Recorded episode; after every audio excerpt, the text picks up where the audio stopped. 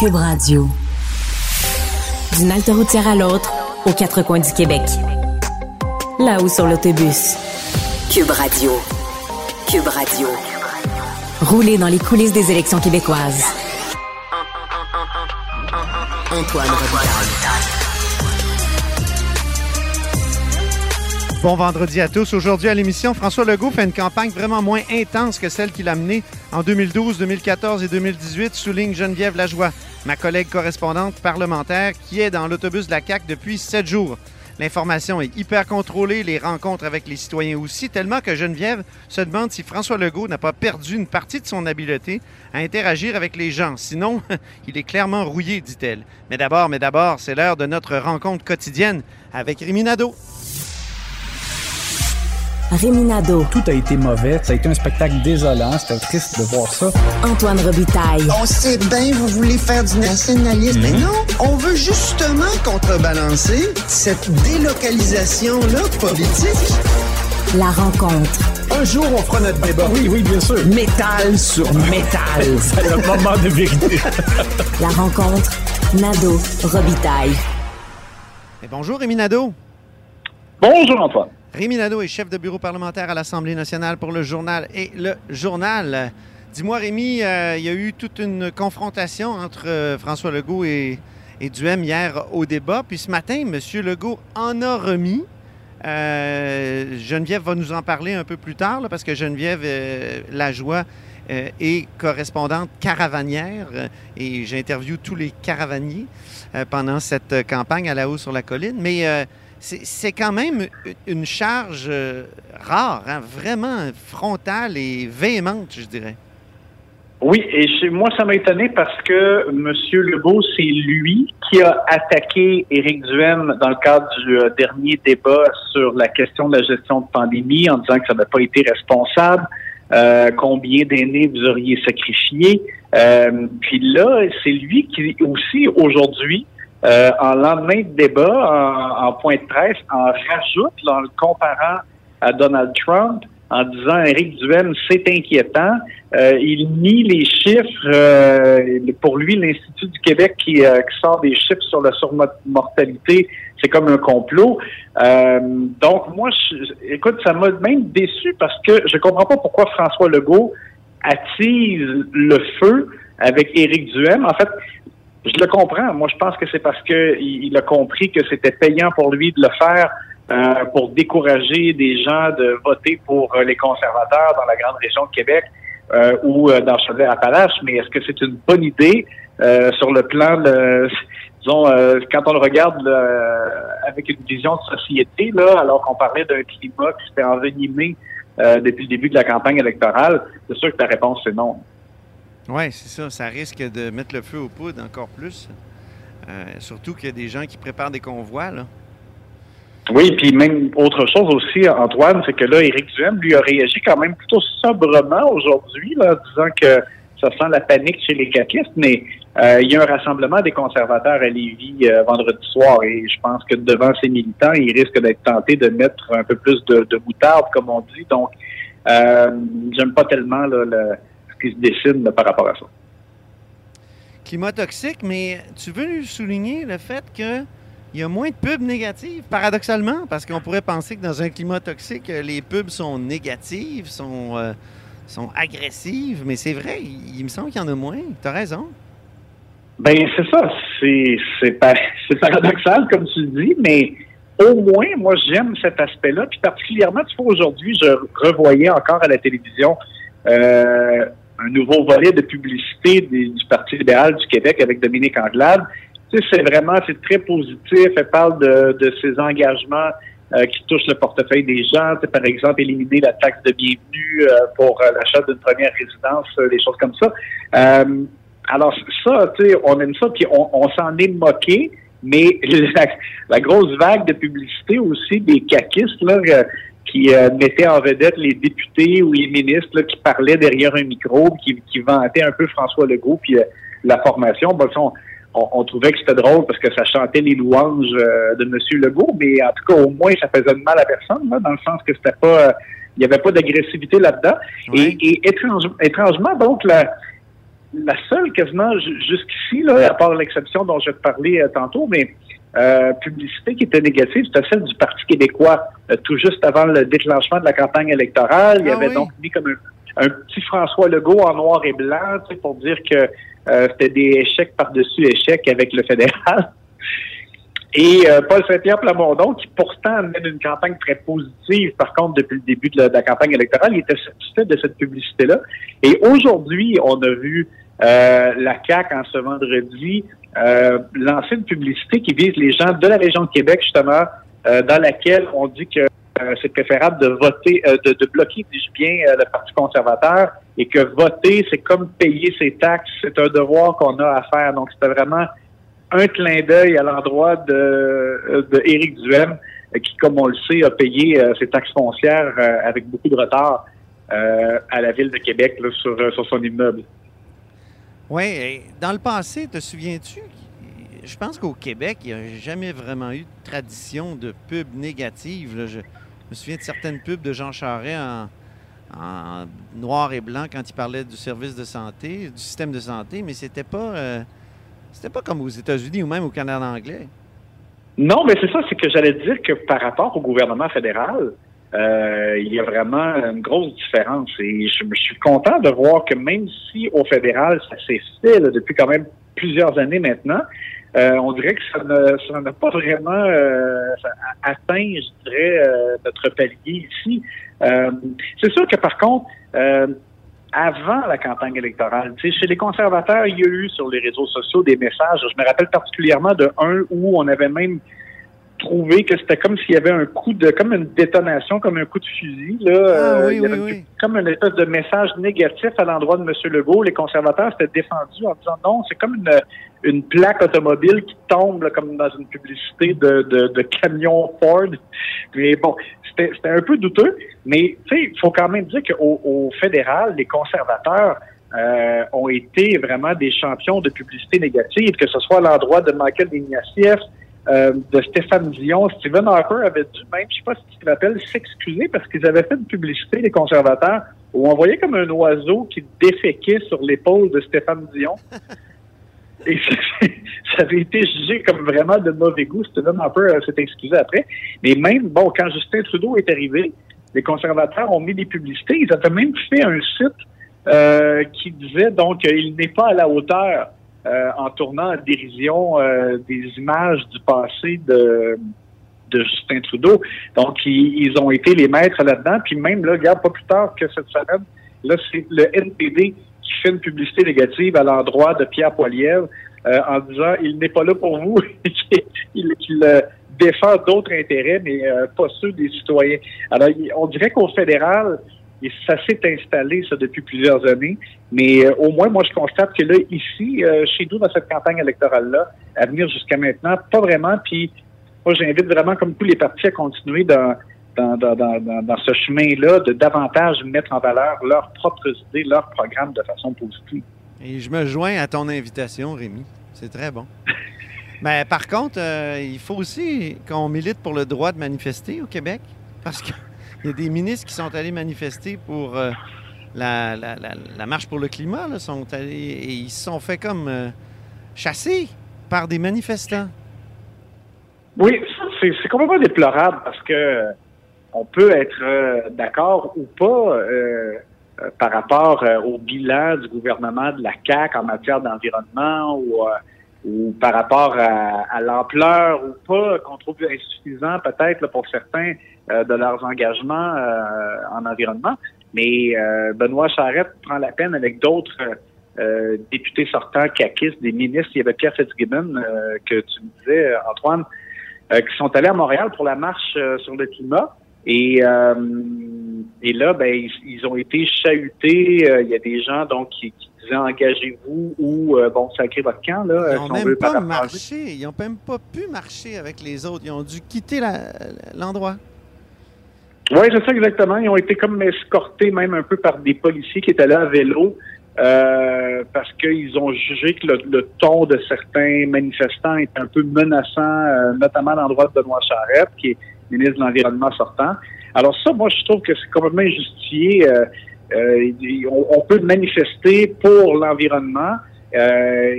bon, les, élus du gouvernement en place sont là. On peut pas être d'accord, mais il faut, faut laisser la possibilité à tout le monde de, prendre part à la marche. J'ai été extrêmement étonné de la réaction de Gabriel Nadeau-Dubois, co-porte-parole de Québec solidaire, qui a quand même dit euh, les gens ont le droit de venir dans une manifestation, ça c'est bien, mais ensuite, mais s'ils gouvernent le Québec depuis, pendant quatre ans et que s'ils font, ce qu'ils font, c'est principalement défendre le troisième lien, mais je pense que c'est normal que les jeunes qui s'inquiètent pour l'avenir ne soient pas très contents de les voir dans leur manifestation.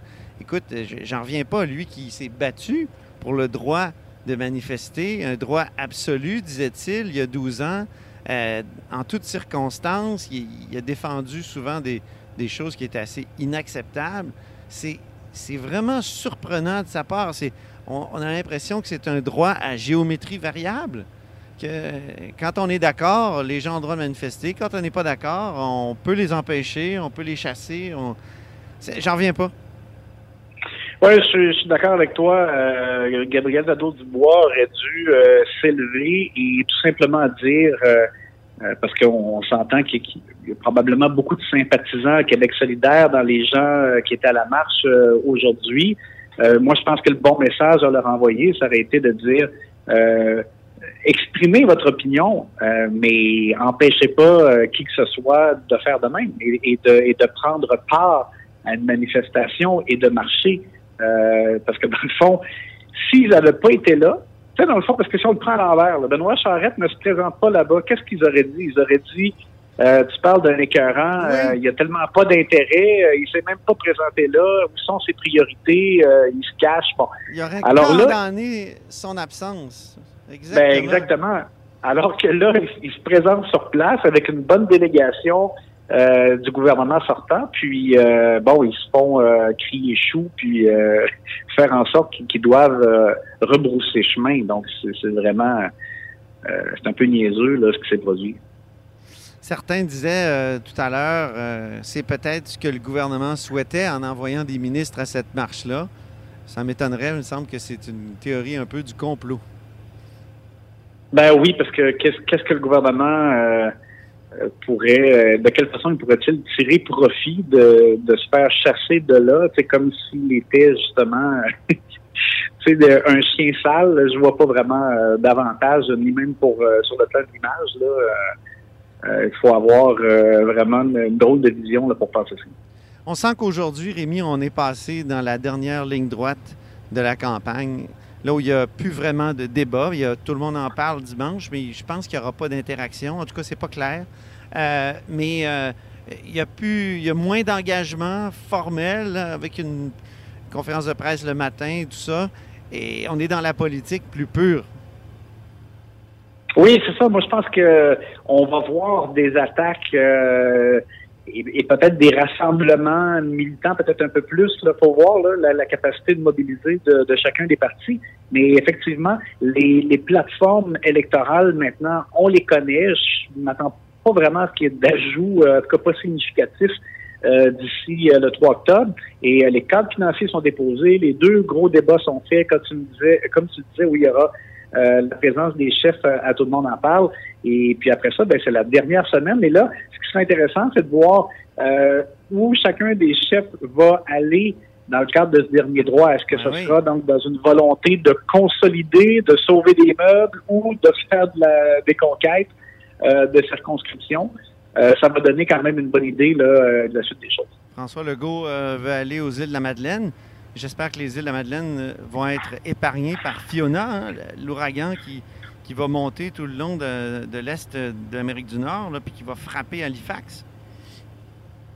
Oui, bien c'est ça. On souhaite qu'il n'y ait pas de, dégâts importants aux îles. Et, dans le cas de François Legault, bien, tu vois, l'ampleur de l'attaque à l'endroit d'Éric Duhem, dont on a parlé tantôt, là, aujourd'hui, en ce vendredi. Moi, ça, me donne l'impression, donc, qu'ils ont peut-être vu, euh, pourtant, là, dans les derniers sondages, là, que, par exemple, le léger, euh, on voyait pas de, d'augmentation euh, du vote euh, des conservateurs dans la région de Québec comme tel. Mais est-ce qu'ils ont vu autre chose ou est-ce qu'ils sont inquiets du fait que la CAQ a baissé quand même dans la région? Euh, on, on, a, en tout cas, moi, je décode vraiment que cette attaque-là, c'est vraiment pour euh, mm. aller euh, inciter des, des, gens plutôt favorables à la CAQ à voter, notamment parce que le vote par anticipation commence dimanche. Donc, tu sais, déjà, on, on, peut décoder euh, les signaux qui sont envoyés par les chefs là, à partir de maintenant. Je vais te souhaiter une belle fin de semaine. Je sais que tu t'en vas faire du terrain. Je, on dit pas oui. mais euh, tu vas euh, à la rencontre de l'électeur. Oui, pour une dernière fois. Donc, il y a eu Sherbrooke, Chauveau et Rimouski. Et puis là, ben, une dernière destination en fin de semaine. On va s'en reparler euh, dans les prochains jours. On, on, te lit et on s'en reparle effectivement la semaine prochaine. Merci, Rémi. Merci, Antoine. Antoine Robitaille. Probablement la seule personne érotisée par la Constitution. Je suis monté dans l'autobus de la CAQ ce matin. À la fin de la campagne, j'aurais fait environ une semaine dans chaque caravane où il y a toujours un correspondant ou une correspondante du journal qui y est depuis un bout. Et c'est le cas de Geneviève Lajoie dans l'autobus de la CAQ. Bonjour Antoine. Bonjour Geneviève, correspondante parlementaire à l'Assemblée nationale pour le journal et le journal. Donc, tu y es depuis sept jours dans cet autobus. On entend le bruit, là. Et, le, le, le, bruit sourd, oui, des accélérations. C'est ça. Ça, ça, ça, ça, devient le quotidien, oui. Puis ça exerce notre sens de l'équilibre. Tout à fait. Hein? c'est pas une campagne très intense, d'après ce que je comprends, euh, cette campagne de la, de la, CAQ de François Legault. Bien, quand tu caracoles en, en, tête des sondages en pleine campagne électorale, c'est sûr qu'il y a des choses qui te tentent moins. Ah oui. Comme, par exemple, faire des mêlées de presse très, très longues avec les journalistes où les occasions de se mettre les pieds dans les plats euh, sont nombreuses. Alors, évidemment, on a l'impression que M. Legault limite un peu euh, les accès, euh, c'est-à-dire, euh, par exemple, aujourd'hui, on avait un point, une mêlée de presse ce matin de passage à Laval, mais sur un point de presse de 16 minutes. Il y a cinq minutes d'échange avec les journalistes, c'est-à-dire avec des questions-réponses. Donc, c'est très peu dans toute la journée. Et là, on s'en va à Québec, à Beauport. Pour le moment, il n'est pas prévu qu'on reparle au, au, chef de la CAQ. Donc, c'est très peu dans une campagne électorale quand on compare aux autres formations politiques qui, eux, peuvent parler à leur chef deux, trois, quatre, euh, plusieurs fois. Et Puis le point de presse principal prend souvent euh, 50 minutes dans les autres caravanes. Puis dans les autres campagnes avant, c'est souvent long, le, le, le, point de presse principal. Tout à fait. Puis M. Legault, c'est pas juste les, les, les, les, points de presse avec les, journalistes qu'il qu diminue euh, cette campagne-ci, c'est aussi ses sorties, dans ses bains de foule. Euh, alors que M. Legault, dans les campagnes précédentes, on se le cachera pas, il était plutôt doué avec les gens, hein, rencontrer ouais. monsieur, madame, tout le monde, là, euh, piquer une petite jasette, là. Mais là, cette fois-ci, même ça, c'est très contrôlé, très aseptisé comme campagne. Lorsqu'il sort faire un, en tout cas, un simili-bain de foule, c'est souvent justement pacté de personnel politique. Euh, il y en a eu très peu, donc, euh, depuis le début. Euh, et ça donne aussi... Peut-être que c'est qu'on a peur à sa sécurité, parce que... C'est sûr qu'il y a des aspects de, de, de sécurité, ouais, ça, évidemment. L'ère post-pandémique est très polarisée, tendue.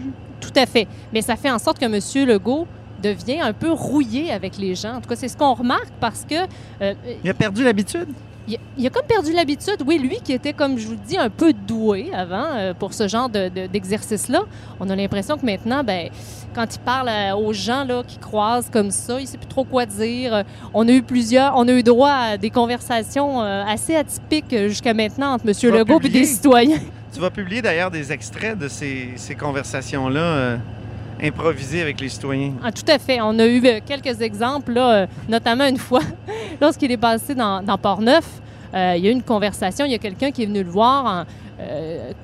C'était un, un, un cofondateur d'une distillerie. Hein? ces gens-là font, font de l'alcool avec des patates oui. à Saint-Ubalde. Oui. Et M. Legault, lui, il voulait parler de vin. Ah bon? Mais la personne en question qui était là n'avait aucun intérêt pour le vin, ne, ne, ne fait pas même ça. aucune connaissance. Tout à fait. Mais M. Legault, lui, le relançait sans arrêt en voulant parler du vin. Alors, c'était un peu surréaliste comme conversation. Euh, donc, euh, c'est arrivé à plusieurs reprises. Puis, on l'a vu ce matin, M. Legault euh, en arrivant à Laval. On- je vous rappelle qu'aujourd'hui, on est le lendemain du deuxième débat. Oui. C'est terminé les débats. Et, et puis là, là, il était de bonne humeur. Oui, oui, cite-nous euh, certaines de ces phrases. euh, Il est arrivé à Laval avec ses candidats, où il y a par ailleurs plusieurs des chances d'augmenter son nombre de députés là, dans ce coin-là. Il a dit Hey, il reste seulement que 11 jours.